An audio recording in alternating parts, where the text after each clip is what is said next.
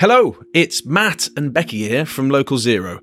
Just a quick note to say before the episode starts that from April twenty twenty-four, Local Zero will be looking for some new funding to keep it going. We never imagined when we started three years ago that we'd rack up tens of thousands of listens across one hundred thirty countries and with a website hosting over eighty episodes. We've also met and worked with some incredible people, including Chris Stark, Hannah Ritchie, Jim Ski, Hugo Tacom, and so many more. And we've been able to showcase so many amazing local climate initiatives from all over the U K and far beyond. But sadly, keeping the pod going costs money. If you or your organisation would like to partner up with the pod as we move into an exciting new chapter, then do reach out to us. You can contact us via our email, localzeropod at gmail dot com. That's localzeropod at gmail dot com. Alternatively, you can contact us on X, formerly Twitter, at Local Zero Pod, or on LinkedIn, direct to Matt Hannon or Rebecca Ford. Finally, to help us in our quest to secure funding, we want to hear positive stories from listeners about how the pod has influenced your life and your work. And we hope to do a very special episode on this too. So please help us continue the fight against climate change and bring local climate action to doorsteps across the world. Thanks for listening. Now back to the pod. Hello and welcome, listeners. Before we get stuck into today's episode, just a flag. When we recorded this episode, we weren't aware that government had just announced after we'd recorded that they were hoping to roll out a national energy awareness campaign to reduce energy consumption and cut bills. We still don't know the details of this and we await to hear them. But uh, as you listen to this, you'll be more than aware that we didn't know the information. Anyway, enjoy, uh, look forward to hearing from you uh, and get stuck in. Thanks. Welcome to Local Zero. Thanks for being with us. With you this time are myself, Fraser Stewart. And me, Matt Hannon. Sadly, no Becky today. She's full of the dreaded lurgy and can barely speak. We wish her well and hope she feels better soon. Yes, get well soon, Becky. So we talk a lot about fuel poverty, about just transitions in this podcast, and we make absolutely no apology for that. It's the big and important topic. It affects a lot of people. It affects all of us. And not enough is being done about it. So today's episode is all about fuel poverty in this current and deepening energy crisis, and of course the transition to net zero. What needs to happen and how can we kickstart this action after years of inertia? We'll be hearing shortly from Amy Ambrose. Amy is a professor of energy policy at Sheffield Hallam University. Also joining us will be Jess Cook from National Energy Action. So if you haven't already, go find and follow us at Local Zero Pod on Twitter to get involved with discussions over there. Also, please feel free to email us at localzeropod at gmail dot com. We love to hear from you. So, Fraser, before we began, we had a few technical difficulties. And I think in the context of this episode of energy efficiency, energy bills and fuel poverty, we were struggling to get your Wi-Fi on. And it turns out we had a, a nice simple fix. Yeah, the simple fix is, um, so for, for context, I, I work in what is a home office and definitely not a shed in my back garden. Shoffice. It's a shoffice, yes. It's a shoffice. But the Wi-Fi is connected to the, in the house, the router's in the house. And the only way that we can get stable Wi-Fi is if we open the back door. Yeah. Which is just nice and excellent efficient. News for efficiency, excellent so news for the planet. So we're already doing all the wrong things, uh, yeah. you know, before we talk about this. But my wife has like four dressing gowns on, but we've got stable connection for the, the duration of this episode. To live with a podcaster. Well, we are doing some things right. We've uh, actually had a couple of nice reviews on Apple Podcasts, which is wonderful. Thanks for keeping these come in. Keeps us right, keeps us on track and hopefully doing the, the things that you enjoy. So one from Viola Tom. It might be two people called Viola and Tom. We weren't quite sure. Or Tom, who plays the viola. Either way, really wide-ranging discussion with people at the heart of local and national systems. A must-listen for people wanting to join the dots between local energy, net zero, and just transitions.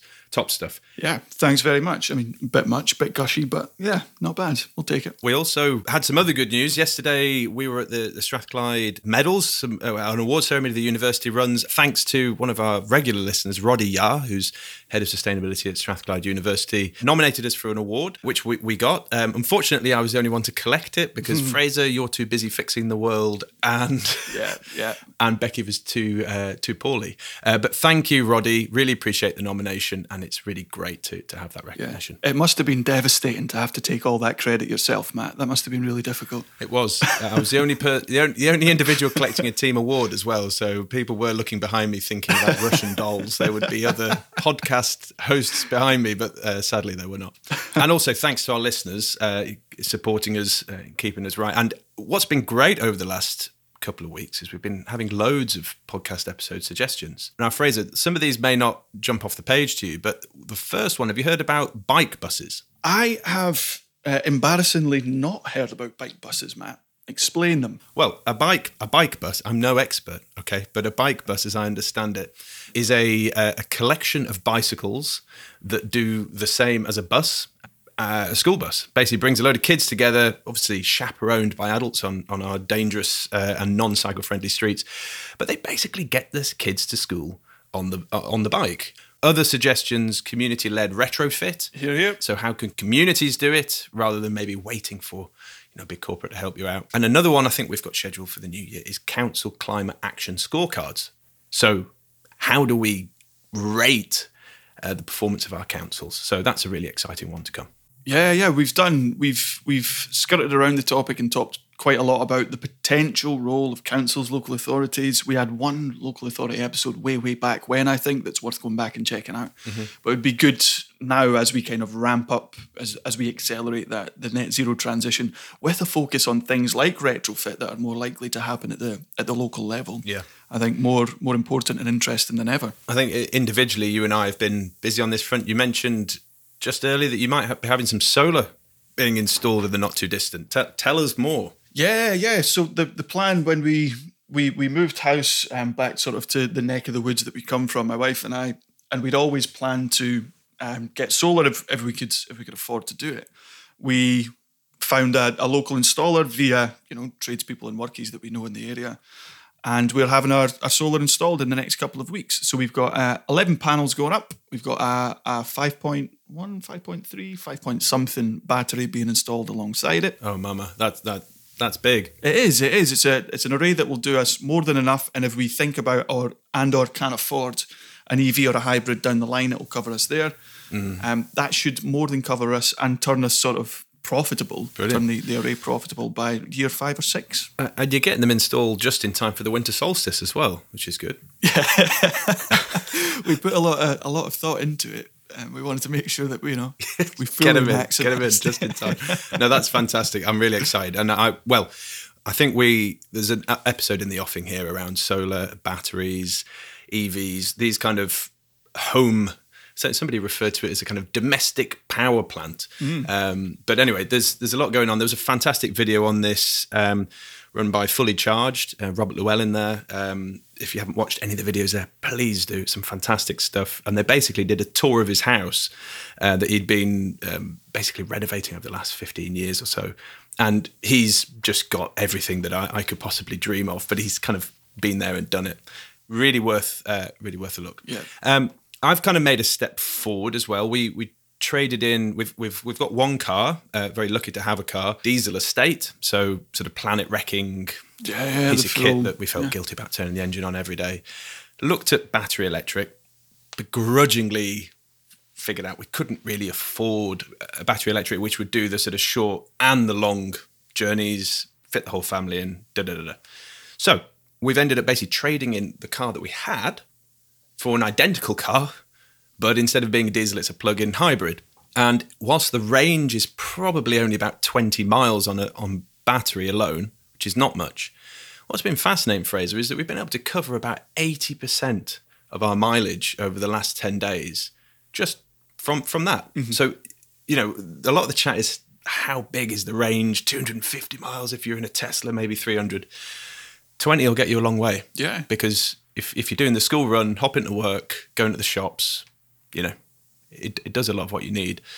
So that's been interesting. That is interesting. And it's made me look at a lot of the stuff that you're now installing. Solar, solar batteries. Uh, could we get a hot water cylinder because we are uh, on an on a Octopus Go. So this is an off-rate system. We get ah, power, okay, which is seven point five pence per kilowatt hour. Yeah. So it's it's like a gateway drug. It's opening up a whole lot of other thinking for me. Yeah, I, I can see that. I can see it. And we we feel it as well. So we we spoke about solar. We'd always spoke about a, a heat pump because we're, we're insulated to the to the back teeth. We did a lot of it ourselves, a lot of yeah. it with sort of, again, most of my family are, are trades uh, in, in one way or another. So we did a lot of that, made sure it was energy efficient. Then we thought, right, do we go for, what did, we we never thought, right, that's us. We thought, what do we go for next? What do we, yeah. we, all, we always wanted solar panels, price of energy just now.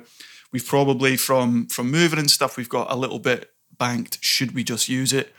Um, very, very privileged, very fortunate to be able to make that decision. But then we're like, okay, yeah. solar. And then we're like, okay, what next? When When's the heat pump? When's this? When's that? When's the, when's yeah, the E V? So or when's the... This is where the retrofit coordination comes in. So you're, you're probably neither old enough or sad enough to remember these books. But as a kid, I used to love these kind of fantasy books where you'd... you'd kind of turn to page thirty-four, and at the end of it, it would be like, if you, you know, either you sort of accept the golden goblet of fire, or or B, try and slay dragon, or C, run for the hills, and each one would give you turn to a different page number.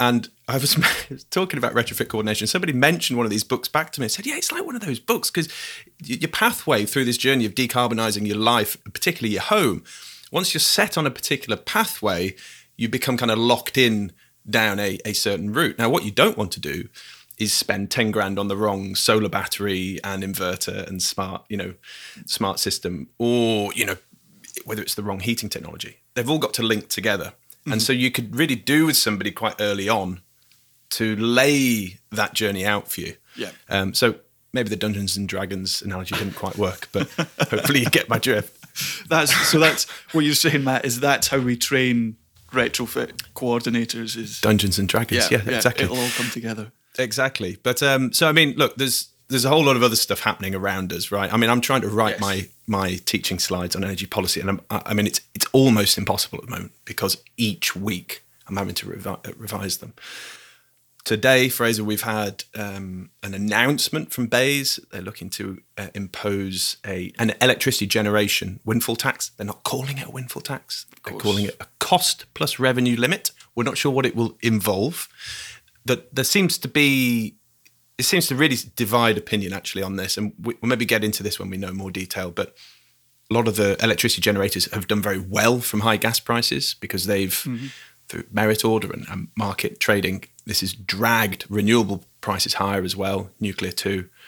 So there is some logic. On on that, Matt, we've, uh, with Regen, there's been a little bit of thinking internally around this. There's a little bit of thinking externally around it.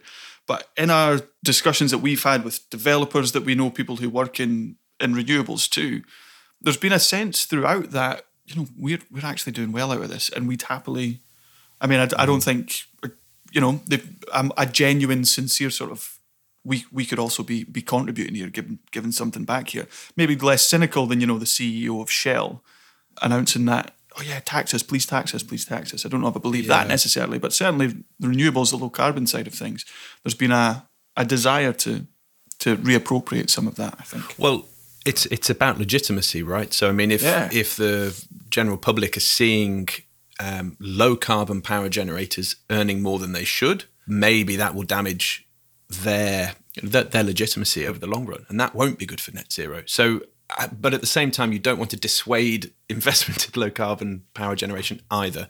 I think this will be a really, really thorny consultation, something for us to get into for a later episode, I think. Yes, yes. But that isn't the only policy news, Fraser. We live in the U K. It's it's, it's a headspin. A blizzard of nonsense is, is what we've had.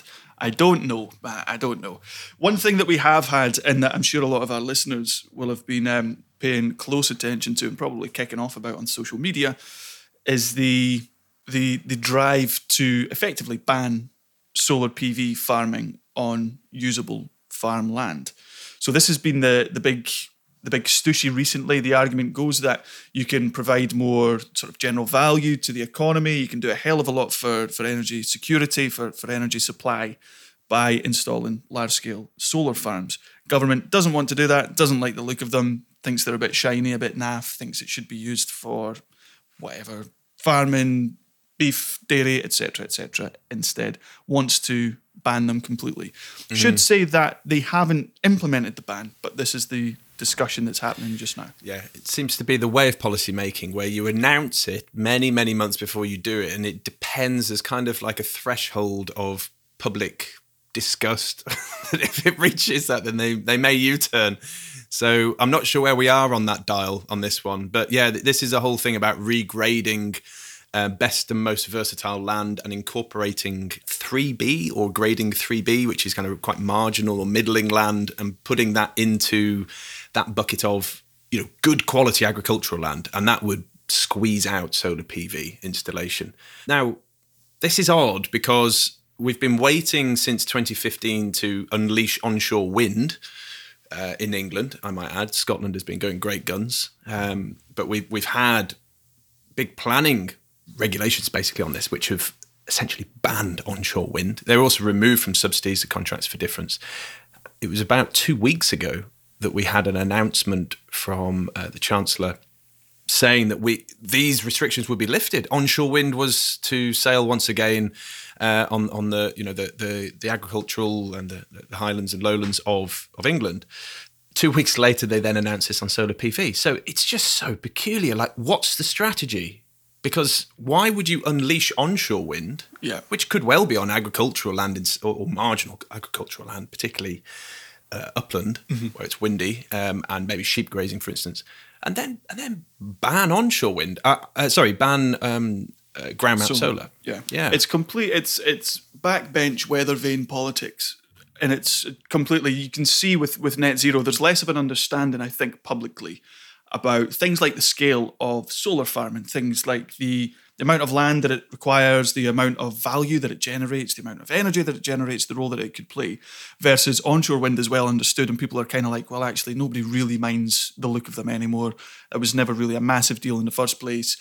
Like NIMBY's not as big a deal as for onshore as it has been. Still a bit of it, but not as much as it has been. So I think the understanding and the, the sentiment has shifted quite clearly publicly versus solar, which feels like an easy point of contention. You put it before off air, Matt, when we were chatting. It's kind of given with one hand, taken taken away with the other. Seems to be. But it's it's so incredibly frustrating when you think about how cheap solar is. I think pound for pound, mm. among, if not the cheapest form of, of energy we can generate right now. Before we move on, on to this coming episode, I think just the, the last point on that is in the leadership contest. I remember uh, Liz Truss making reference, you know, uh, ground mount solar, bad.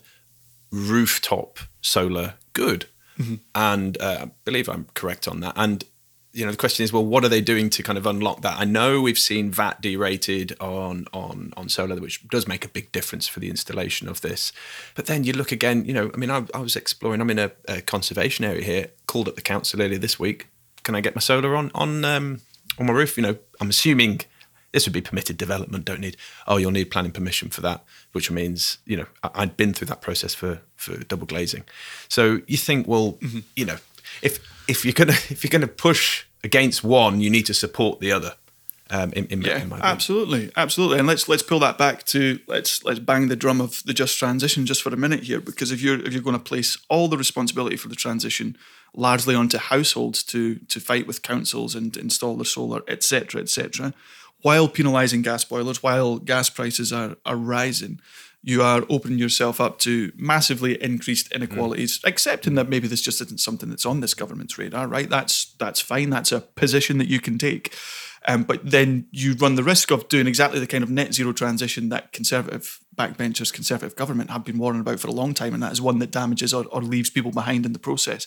So you have to be willing to give support somewhere, at least beyond the oil and gas licenses and the occasional, you know, make an arse of the Green Homes Grant. You have to be willing to do something more sustained and targeted to exactly to, to resolve that. And let us remember that a lot of rooftop solar that's going on right now is the decision is being made by owner-occupiers who are able that's to it. afford this stuff. I mean, Fraser, exactly. you would be in that category. Uh, and but you know, many people don't have the um, don't have that, that ownership. They don't have that autonomy. Don't have the capital in the bank to install. Definitely, I, I think interesting interesting point on this is a lot of an- anecdotally, a lot of conversations that I have with my friends and with my family who still live in the same kind of place that we that we come from, where where we've just returned to. We're we're fortunate. We're well off. I, I married a solicitor. I I did the right thing. Did very well for myself, but. for friends and family that I have, they're all they're all very much of the opinion that of course we would have solar panels, of course we would do all this, but we don't have the, the money in the bank to get this done, or at least not the incentive to take out finance to get something like this done, or to to to make this happen and reap the benefits of it, which is not a reason that you need government to lead the full transition and do absolutely everything itself. But you need something that helps bring those people along for the ride, because the appetite is there. Yeah. Unless you're willing to get a little bit creative in your policy to support that appetite, you're going to find that you're you're, you're going to struggle to get this done in, at scale or in time. And you're leaving people behind. So I think that segues nicely onto the episode today. We're talking about, you know, no surprise, the energy crisis again, but we're talking fuel poverty, how bad have things got? What are we doing to tackle this? Now, there are, Fraser, we have tackled this before. Um, I think we have to go all the way back to April the seventh um, for the last kind of concerted episode on this. We also did uh, what I found was a fascinating episode on energy poverty, energy crisis and, and disability, um, which really unpicked a lot of these.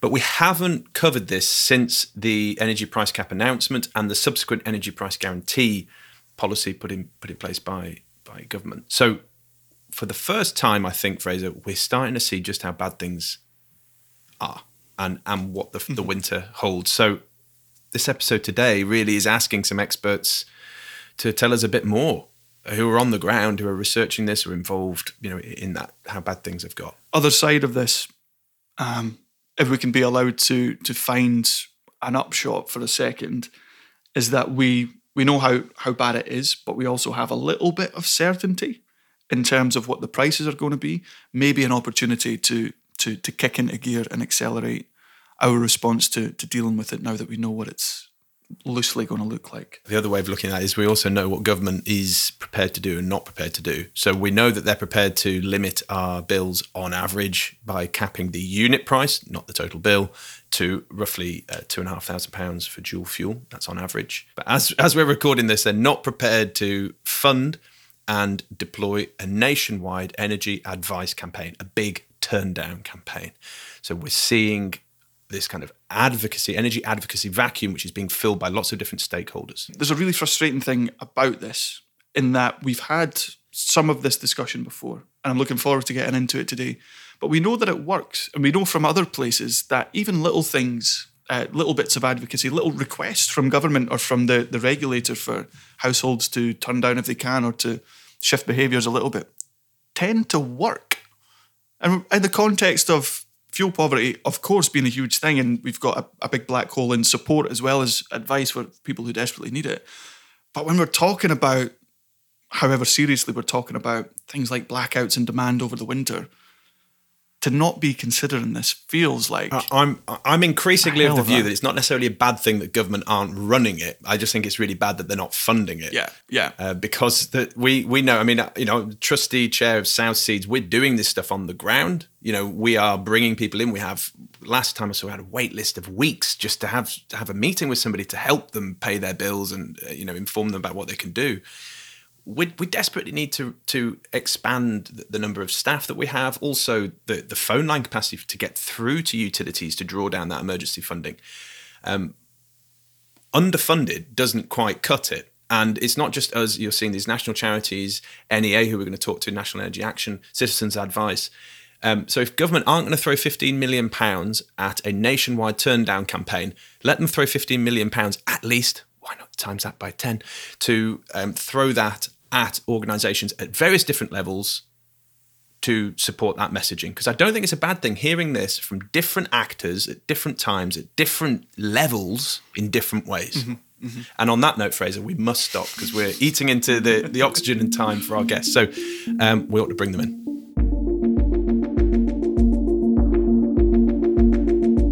Hi, I'm Jess Cook. I lead the People Living in Water Poverty and Fuel Poverty Work Programme at the charity National Energy Action, who is a fuel poverty and energy efficiency charity. Hi, I'm Amy Ambrose. I'm Professor of Energy Policy at the Centre for Regional Economic and Social Research at Sheffield Hallam University. I'm primarily interested in how energy policy lands in people's everyday lives.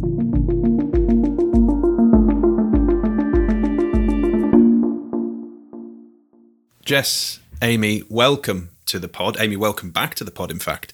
Uh, great to have you back. Thank you. So Fraser and I were talking before here about this isn't the first time we've covered the energy crisis. I mean, this has been rumbling on now for best part of a year, um, well, longer than a year, depending on when you when you uh, said it sort of began.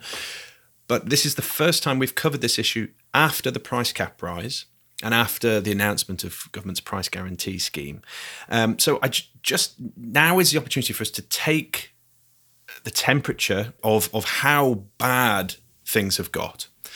And just wanted you to reflect. Maybe if I begin with, with yourself, Jess, given that you're with the N E A, you are very much at, at, at the forefront of, of this crisis. What are you seeing in terms of the scale and reality of the fuel poverty crisis? What does it mean for millions of households today and, and of course, in the, the coming winter? Yeah, thanks, Matt. I think um, if we, you're right, it's been over a year now. If we if we look back to where we were before the first record price increase in October last year, you know, we had four million households in, in fuel poverty. That record increase, we re- rose to four point five. And then in April, when it rose yet again, we rose to, to six, six point five million. That's a massive, massive jump alone. If we hadn't had the announcement from the energy price guarantee and the price cap had risen to three and a half thousand, as was expected, that number could have been around the nine million mark. Thankfully, we're in a position where it's at six point seven million, which is still a massive increase. You know, we're talking two and a half million households more than we had in September last year. And so bills have doubled in that time. In just one year, the price you're going to pay for heating has doubled. And that's that's massive. And the impacts are huge. We're seeing constantly people coming to us in, in real dire situations with nowhere else to turn. And it's just becoming harder and harder because the things that we can do for them are, are more limited than ever before. And you want to help, and we do everything we can, but they are making horrendous decisions, decisions that actually are out of their control completely with what they're doing in their daily life. Uh, and maybe before I, if, before we come on to, to Amy, what kind of decisions? What what is the everyday decision making that these households are having to to to walk through? I mean, everybody's heard of the heating or eating situation. Some of these households now aren't doing either. They're just not. We're seeing situations where they they're, they're not that they are self-disconnecting because they they just don't have the um the, the money there to top up their prepayment meter, or they think, okay, we'll self-ration to quite extreme levels because we know we can't afford it. So, you know, it, it's October now. Things have, the temperature's dropped. I'm feeling the difference. I'm sat here wearing a jumper today. Yeah, we're we're all sitting here with yeah big jumpers on. Uh, you know, these households will be sat there with jumpers on, coats, in going to bed even wearing a coat, um, extra blankets to try and keep warm because they're doing everything they can to stop putting the heating on. And that's yeah. already in October. What's it going to be when it hits January or February? And that, that, of course, will have a knock-on effect. I've been seeing in the news today, and also uh, a colleague of mine, uh, Professor uh, Lucy Middlemiss at University of Leeds, flagged this as an issue a few days ago, is about mould in people's homes. If we're not heating our homes, we've got potential health issues. So there's a there's a there's a possible knock-on. There's a huge knock-on. I mean, that's that's really shocking to hear, Jess. We'll obviously dig into this a little bit more in a moment. Amy, from um, a research perspective, I mean, obviously it won't just be research. You're no doubt it involved uh, with practitioners as well. From a kind of bird's eye view, what are, what are you seeing here in terms of, of how deep this crisis is, but also how fast things are escalating?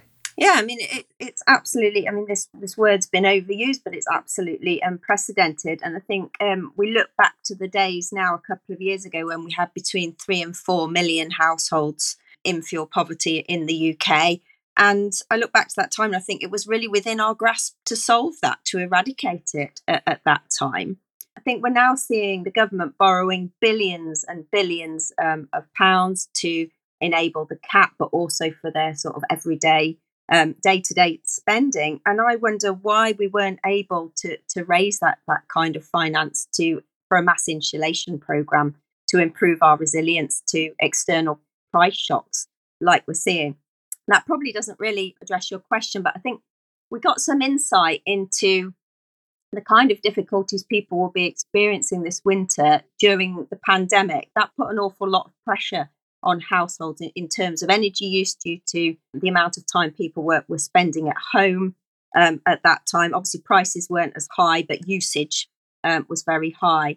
And we did some research at that time, which showed the kind of range of coping strategies that people were, were employing. So things like Jess was talking about, you know, heating or eating, eating food that's cheaper with a lower nutritional value, not having a hot meal, so just not warming food.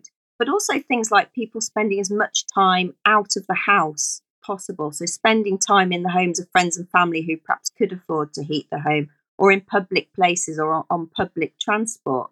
And that sort of thing often gets overlooked, those kinds of coping strategies, but they have really quite significant psychosocial impacts on people in terms of, of well-being. We all like to retreat back to home, don't we, at the end of the day, and kind of re- recover from everything that's happened. And, you know, seven million people, or seven million households, sorry, mm. are going to struggle to do that this, this winter. Home's not going to be a sanctuary for them anymore.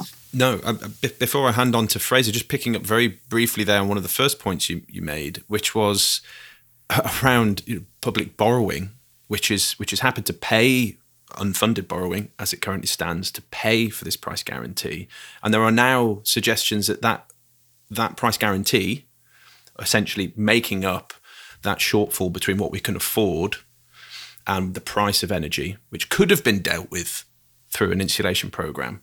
To pay for that borrow, we might be looking at public service cuts and public spending cuts. Now, a lot of the, what we've been talking about here, actually underlying that, um, are public services which very much look, look to tackle this issue in the first place. So it's, I, I don't know, I'm just want, just picking up on what you said before, is, is it could could the way that this crisis has been handled actually make the crisis worse ultimately? Yes, I think I think that's a very real risk. I've been very worried to hear about the prospect of very deep cuts to, to public spending. You know, the N H S are going to be on the front line of this crisis. We know people get more ill when they can't heat their homes to a safe and, and comfortable level. I expect they're going to face cuts. Uh, public health services across the board are needed to, to respond to this crisis. They're going to be on the front line of it. And what about the, the government departments who are on the front line of developing responses to, to the climate crisis, which, of course, this problem is is closely linked to? I'm, I'm very, very worried about the prospect of this. And, of course, it seems bizarre in the face of, of record profits on the part of, of energy companies and energy wholesalers. It is, and after a, after a, a, a decade or more of, of austerity, of cuts to public services, local authority budgets, et cetera, you have to wonder what's left to cut mm. at this stage, in a time where reliance on those services has never been never been more acute or more more sharply uh, obvious. I think in in general, um, a question for for Amy first, and again speaks to a little bit of the, the work that you've done. In terms of the, the crisis itself within wider sort of the, the public narrative, the, the wider conversation, do you think our relationship now or our understanding of, of energy, how we use energy, how we think about it as a as a public has, has fundamentally shifted as a result of this crisis? I think we will see some shift in the extent to which we're all engaged with and, and understand, you know, the sort of the consequences of, of different levels of energy use. I think our energy literacy will will probably um, generally improve. Energy is, has never been more in the news. You know, it's headline news. It never used to be. It used to be something very much in the, in the background of, of, of people's lives. I think that awareness hopefully will, will be helpful in the context of, of the climate crisis. If we are going to take something positive from this, a greater uh, awareness of, of the consequences Of, uh, of energy policy, of not exiting those volatile global fossil fuel markets. If we can take away a better awareness of, of the consequences of, of those decisions not to accelerate the transition away from fossil fuels into our everyday lives, then I think that will be, be quite a positive thing. It's unfortunate we have to get to this point, though, to, to kind of raise people's awareness. Absolutely, absolutely. And uh, Jess, I think awareness is, a, is an interesting thing here. We recently had um, the announcement of a potential campaign to to support sort of awareness advocacy from the government that then kind of went down the tubes in a, a, a blaze of glory isn't the right phrase for it at all. It kind of just went under the carpet. Is this, is awareness something, and, and advocacy more generally, I'm, I'm, I'm sure we're aligned on this, But is this something that we have to be thinking more about in the, the response to this crisis, beyond just price controls, beyond just market reforms? Is enough being done to to support the, the organis- organisations like N E A who are doing this work on the ground? Yeah, I think awareness can be looked at for, from a number of different angles. So, so Amy was just talking there about, you know, being more aware or more energy literate, I suppose, of, of the changes that you might be able to make. Um, what, what I'd add to that, just before I, I properly answer your question, is that I think for, for the majority of households, Amy's absolutely right. You know, energy literacy will probably increase. People will become more aware of the things that they can do themselves for the lowest. And, you know, this isn't just energy. I mean, yes, we're talking about an energy crisis, but it's a cost of living crisis, and we're seeing it across everything. And so, you know, like I work a lot with the water sector, and they have a lot of affordability support that's out there, but awareness of it is extremely low. So yes, we absolutely need to do more to, to make that make people more aware of what support does exist. But I think there's the awareness on the other side as well. So these larger organisations, they need awareness of what's going on on the ground. They need to listen to charities like ourselves, to people actually just sharing their stories, that lived experience, being a bit more aware of the, the circumstances people are finding themselves in, the challenges that they're facing, and being able to respond Um, quite proactively, really, to to them is something that I think we we see now and again, but I'd like to see an awful lot more of. So it's not always about putting the onus onto the customer. It's definitely about um, looking at what those larger organisations, even government, can do. So if, if I can jump in here, this is something that Fraser and I were discussing Uh, just before, and something I, I, I tweeted about last night. I've been scratching my head about where we're at in terms of this energy advocacy. Government has basically come out and said, we are not prepared to fund and lead a nationwide energy advocacy campaign, a big turndown campaign. It, akin to something around COVID regs, you know, the kind of wash your hands space and all the rest. And what that's done is create a vacuum, which we've seen lots of different actors fill, which I think is a really positive thing, I, I might add. You know, you're seeing folk like Martin Lewis jump in with Money Saving Expert. We're seeing Nesta running their boiler campaign. Uh, we've also seen existing organisations, just N E A. We're seeing Citizens Advice stepping up and filling that void. But there's now this kind of soup, this milieu of different organisations, many of which echoing the same, same messaging. But it, it's quite a complex space now. And part of me thinks that's great, because depending on who you are and the language you speak and the kind of cultural values that you hold, you're probably going to find somebody delivering a message on this that resonates with you now. But at the same time, most people will look at this space and feel quite overwhelmed by it. It's very complicated. So who do I go to? I just wanted to get get your take. Maybe, Amy, if we can be in with you and c- come to Jess, you know, is this... Is this a good or a, it's so difficult to put it in binary terms, but is it a good or a bad development that we're seeing?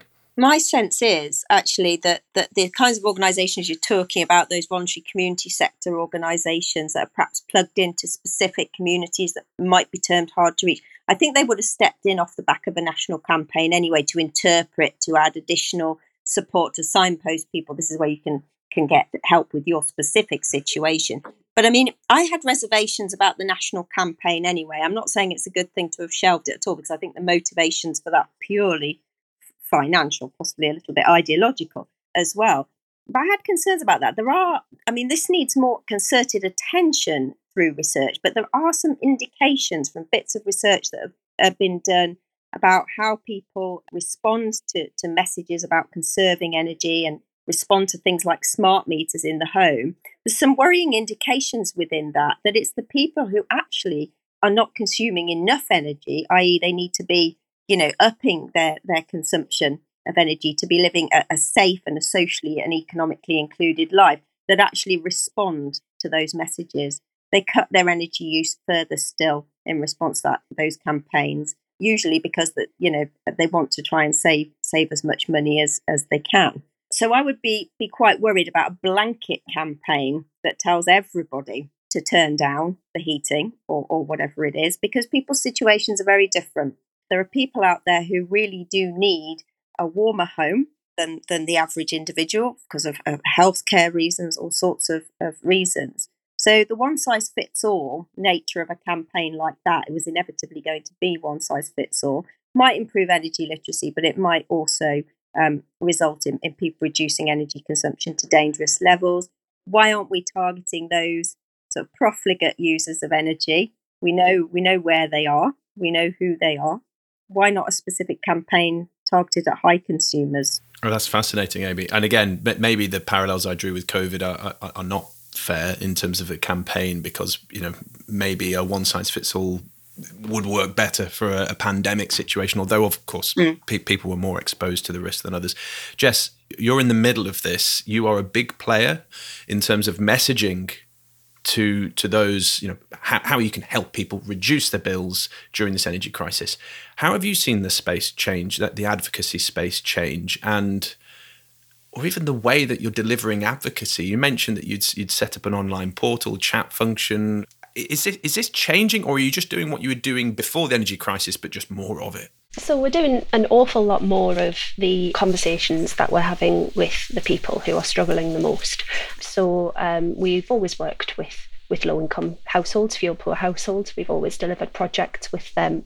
But now we are speaking to far more of them on a day-to-day basis than previously, because they don't know where else to turn. And they see our, our name in the media and being mentioned by others that they maybe are trusting. So that's one of the key things, I think, with, with anything with advocacy and getting those messages, that campaign. It depends who that individual trusts as to who they're going to listen to. That's not necessarily going to be their energy supplier or network. It's not necessarily even going to be government. It's going to be probably the people that they know will support them, such as charities, um, and they're more likely to listen. So we're definitely seeing more that we're speaking to on an individual basis. Messages that are going out, you know, we're, we're very mindful of the messages that are going out for the exact reasons that Amy mentioned. Our client base particularly are that low income group that chances are are already self-rationing, possibly disconnecting to, to some quite dangerous levels. And we wouldn't want them to do that anymore. We actually, what we want them to do is to find where this, uh, you know, access the support that's out there, make the most of um, the energy that they do use at home, get the most out of it rather than reduce it. Um, and I think that that's, that's a, a really different message. What I will say, though, is that I do think that there is a, a requirement for um, a national message to go out, however that's delivered. And that, for me, at the minute, the, the one that's the most important to go out is around the energy price guarantee and the fact that it's not a two thousand five hundred pounds limit on what you will spend. So we've had people, and we've seen it on social media and, and in conversation. Well, even our Prime Minister made this. Even our yep. Prime Minister, e- even conversations with like my friendship group where they have thought, it is two thousand five hundred pounds, I can use as much as I want and I won't pay any more. And they think, you know, actually, I could afford that. I could, I could budget for that. It might be a squeeze, but I could do it. That's not the case at all. That two thousand five hundred pounds, as we on this call all know, is, you know, is is a typical household. Um, who is a typical household? We know that what that means in regards to kilowatt hours used for electricity and gas, but you'd have to look at your own individual bill to understand if that's you. And it's very unlikely that it's going to be you. You know, uh, we're in we're in a situation where we use less gas than the typical household, but we use more electricity than the typical household in my house. So I don't even exactly match match that, and I'm aware of the energy that I'm using at home. Um, and you know, I work for a charity that looks at this, so. We need we need that message to go out. You use more, you'll pay more. You use less, you'll pay less. But you need to do so in a way that's safe and keeps you safe at home. And that's that, I think, is something where we could have national messaging um, to make that far clearer. So given given this distinction then, Amy, given how obviously different people, different situations, different communities, different groups, however however you want to delineate, is there a, a greater or maybe a more important role for, for local within this crisis in terms of how we're tackling it and how we how we reach people to deal with it? Yeah, absolutely. I mean, I think what, what we really need here, I think, which has been a message, you know, coming out of, of your podcast for some time, is, you know, we need radical system change. We need to decouple ourselves from these volatile international fossil fuel markets. We've seen it's absolutely crystal clear that the price of producing renewable energy has not changed throughout this, this crisis.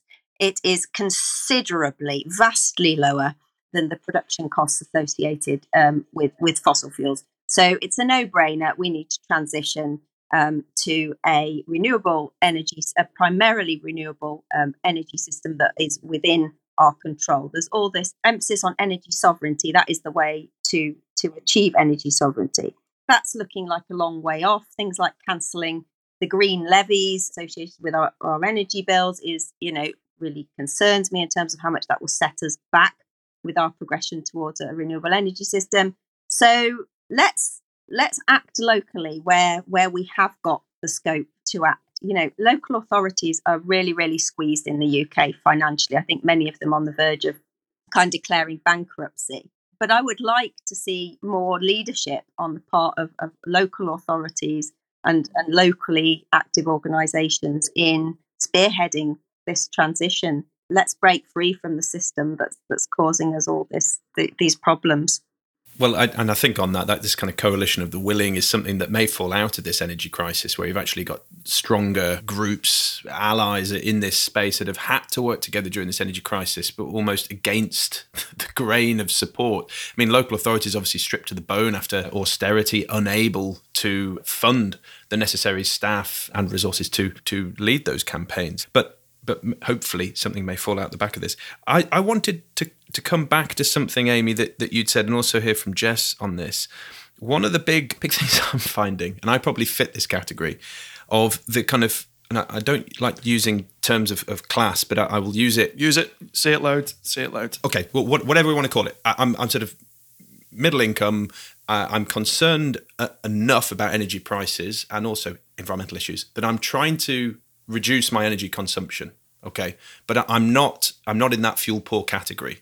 So what I've done, and other people in this bracket are investing, is a capital expenditure to reduce their operational expenditure. They're investing in things like, uh, whether it's microgen or plug-in hybrid or an air fryer, you know, they're investing in these things to reduce their, their long-term. Now, there's that band, and that that's, I mean, if you look at the news yesterday, some of the stuff that's flying off the shelves with Currys and John Lewis and all this stuff, this is the kind of stuff, you know, these appliances. But you have to have the capital to invest in that. And so that feels like a completely different band for messaging, and, and something that we should, we should positively encourage, in my view, versus the band which are unable to afford that. I, Jess, maybe if I can begin with you, is this something you hear from National Energy Action? You've got kind of, I'm obviously a fuel, fuel poor organisation, mostly that band who are unable to afford the capex to reduce the opex. But are you, have you also got that, that, that other band that you weren't normally contacted by before? Um, yeah, I, I think we do. So it was something, you know, that we, we've been seeing, to be honest, we've probably been seeing it since the beginning of the pandemic. Um, you know, the, the, the middle income households, some of them, so it's hard to differentiate entirely, but you've got, say, the lower end of your middle income households. Yes. Those that might have been those just about managing households, maybe, that suddenly the change to their income due to reduction, say, in the furlough or things like that, suddenly noticed a massive difference and suddenly were unable to manage in the way that they had been before. Then you've got that that impact then happened on the middle income households, where because of furlough, incomes were limited, um, and they maybe their their mortgage payments, for example, were a rather substantial proportion of what they were taking in on a monthly basis, and so their lifestyles changed. So we've actually seen this now for a couple of years. Now this time, you are absolutely right, with the way that the energy crisis has hit, middle income households more than ever before are feeling the impacts, and it's not a group that know what they're doing. They don't know how to respond in the same way. It's fascinating. Yeah. Low-income households, particularly very low-income households, are amazing at budgeting. You get these messages that are coming through sometimes from government. They need to be more savvy with their shopping. They need to be not buying the more expensive products. I tell you now, they know every single penny and where it's going, and every penny matters. A- Amy, anything to, to, to add on this? Just in terms of that kind of messaging and how... That, that you mentioned before, that different campaigns for different groups and different circumstances. Yeah, I, I think it's really interesting that um, that perhaps that, that middle bracket of households are, are reaching out to the the, techno- the technology basically to, to get them through this transition. In my view, it's that it's potentially the wrong the wrong technology that they're they're they're reaching out to. I think in all of this, we've got to get the balance right between solutions that help us now, but also solutions that will give us a greater resilience to these kinds of, of, of price shocks and exogenous shocks um, in, in the future. I suppose it very much depends on, on the budget you've got available to you. But, you know, if you're able to insulate your home and, you know, potentially install something like an air source heat pump, if it's suitable for your property and in your area, that's going to stand you in. It's a big, it's a big investment, but it's going to stand you in, in better stead to weather these storms, which will keep on coming as the climate crisis unfolds. The geopolitical situation doesn't look to be any better. We need to be looking to, to the long term, as well as these sort of sticking plaster fixes like one-off payments and air fryers or whatever they may be. If we're borrowing billions for general government spending, and we not borrow billions to give um, the most vulnerable households an insulation programme and an air source heat pump or whatever the most suitable technology is. Sounds sounds far too sensible, Amy. That's why I'm not running the country. I think this is this is part of the key conversation as well, and we had a conversation about it before. And Amy, I'm, I, I dare say there's, there's there's certainly research out there about it. Is if you're effectively leaving people to their own devices within thinking about the transition longer term, leaving it to people to buy their way out of it, you're going to have a huge gulf in terms of who gets to reap the benefits, who who doesn't get to reap the benefits. That's what we've always done, yeah, uh, in this country in terms of, of transition, actually beyond this country as well. Generally, energy transitions have, have been, you know, those who can pay to participate have benefited uh, first. And, you know, we still have, I'm sure Jess will be, be aware of this from work that N E A have done, we've still got uh, communities in this country who haven't participated in, in the last energy transition to gas central heating. For lots of different reasons, but partly because of, of cost barriers to participating. We need to reverse that this time around, but it doesn't look like it's going to happen. Well, this this is this was the question that, that I was coming to, is we often have this this framing of, if we're going to do net zero, it's going to harm the working class, it's going to harm lower income households and stuff. I don't want to to ask you what are the tensions there. I want to ask you, how do we put those communities, those households at the front of this to enable that just transition so we don't make those mistakes again? Yeah, I think first and foremost, we you know we should be talking to them, we should be engaging with them. No choice, no no changes should be forced on a household. Um, they need to make sure that they're suitable for that household, and they all have individual needs, whether they be health needs, levels of comfort, financial needs. You know, we need to take all of these into consideration. It's really important that we don't leave anybody behind in a net zero uh, transition, but it's also really important, I think, that we start with the worst first. So we talk, you know, we're talking about an energy crisis here. What can you do to stop this being something that happens in the future? You address the fact that we have the least efficient housing stock in Europe. You know, we, we if we're going to achieve our net zero targets, we've got eighty-five percent of the twenty-nine million homes in the U K that potentially need to be retrofitted. And you need to do that at a rate of twenty thousand properties a week. We're doing twenty thousand a year. So we need, it's a massive increase that we need. But you need to start with the people that are in the least efficient homes to have the biggest impact. And that's not just the biggest impact on bills, it'll have a huge impact on bills, but it'll have the biggest impact on trying to, to progress the transition as well, because you have less energy wasted. So it totally makes sense to start with those households. You know, the, the, I talked a little bit earlier about um, the price guarantee and how you, if you use more, you pay more.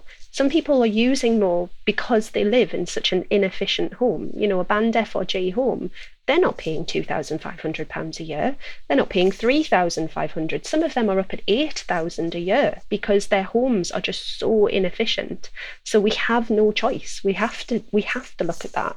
And we have to support people to be able to access those changes and do so in a way that they feel comfortable and that they, they you know, the benefit outweighs the risk. Absolutely. Absolutely. Amy, same question. Yeah, well, I'm really not a fan of, of the term that is particularly prevalent in, in when the European Commission talk about the transition of leaving nobody behind. I think for me, it's about who do we need to bring along first. And we've got pretty good insights, actually, you know, into who is struggling the most. As Jess said, you know, we know that we have a hugely energy inefficient housing stock, and we tend to know which housing archetypes are the worst affected in that sense. We tend to know who the fuel poor are or who is most vulnerable to fuel poverty and, and where they are. we need to to pay for the transition for those households. Yes, not against their will, and working with them. And there needs to be a lot of awareness raising of the multiple benefits for carbon reduction, for energy bill resilience, uh, for health and well-being associated with with you know major insulation interventions. But then we need we need to fully pay for this. No V A T reductions or you know subsidies a- around the margins um, that will only make a difference to to those of us on, on middle incomes. We need to get in there and we need to, to pay for these these people to, to transition as soon as possible. We've run out of time now, and we're already seeing the kind of nightmare scenario in terms of, of uh, our lack of control over our, our energy prices mm. um, that we've been fearing for a long time. And we're almost out of time on limiting global warming to one point five degrees centigrade as well. So, you know, there's no more time. Just borrow and pay. We've almost run out of time for the pod, but we do have enough space. So tomorrow there is a Cook, Ambrose, Chancellor, Prime Minister coalition. You, you're, you're head of the country. I, I don't mind who takes the, the, the top job. It's up, up to you. I'll let you figure that out. But you've got the option to impose one or two key policies tomorrow to to, to change the direction, or at least maybe you want to keep the momentum going in this certain way that we, we are. Um, maybe if we begin with Jess, what would we what would you be doing differently? What would have the biggest impact tomorrow if we could change anything? I'd do two things, I think. Um, and I think I might have talked about both of them during this podcast. So first of all is I'd be listening. Um, I think so many decisions at the moment seem to be made without truly considering the impact on those people who are struggling. Um, and if they just took a little bit of time out to actually listen and to understand those real life experiences of the people that they represent, um, then we might actually see a little bit less backtracking and more policies which deliver valuable targeted support. And I think that's one that's really important, the targeted element. And then secondly, for me, I, I believe that we can find a balance and I'd be looking for that balance. I do support growing the economy. It's it's absolutely needed. Look at the state that we're currently in. And in the long term, it can have a, a significant impact. But you can't do that at the detriment of others. You, you you can't you can't grow something that works for some of the population but doesn't for others, and others can't participate. So you've got to introduce those measures and policies that deliver that balance, helping the people that need it the most and helping them to participate in the growing economy. And that's where my focus would be. You've got my vote. Amy, please. Jess and I might have a few things to reconcile if we're all going to, to co-govern, only in the sense that I think we, we need to, to kind of end our, our growth reliance to solve all of our, our problems. I'm a bit of a proponent, actually, of, of degrowth, because we just don't see an even distribution of wealth and resources under a, a growth-based economy. So I don't I don't agree that growth is, is the way out of this, but I, I agree with everything else you said. Uh, Jess, I would, the main thing I would focus on is is kind of taking the profit element out of, of things that are absolutely essential for life, such as energy and water, and that might involve na- renationalisation. I would fully fund the transition for uh, the most affected households, as I said earlier, and I'd like to see also a greater focus on um, reducing the the consumption Of, of high consuming um, households, so there's a more uh, even distribution of, of resources. Well, I for one welcome our new leaders, and Jess, Amy, thank you so much for your time. It's been an absolute pleasure. Uh, you've been listening to Local Zero. Uh, thank you to our guests. We've had an excellent time uh, covering what promises to be uh, an issue which will rumble on and on. And if you haven't already, please go and follow and find us at Local Zero Pod on Twitter to get involved in discussions over there. Uh, if you want to have a longer natter, please email us at localzeropod at gmail dot com. We love hearing from you. And if you can, please, please do take a couple of minutes to leave us a review on Apple Podcasts. Tell us what you like, what you don't like, so we can tailor the experience more towards what you want and what you want to hear. But until the next time, thank you and goodbye. Goodbye. Bye-bye. Bye.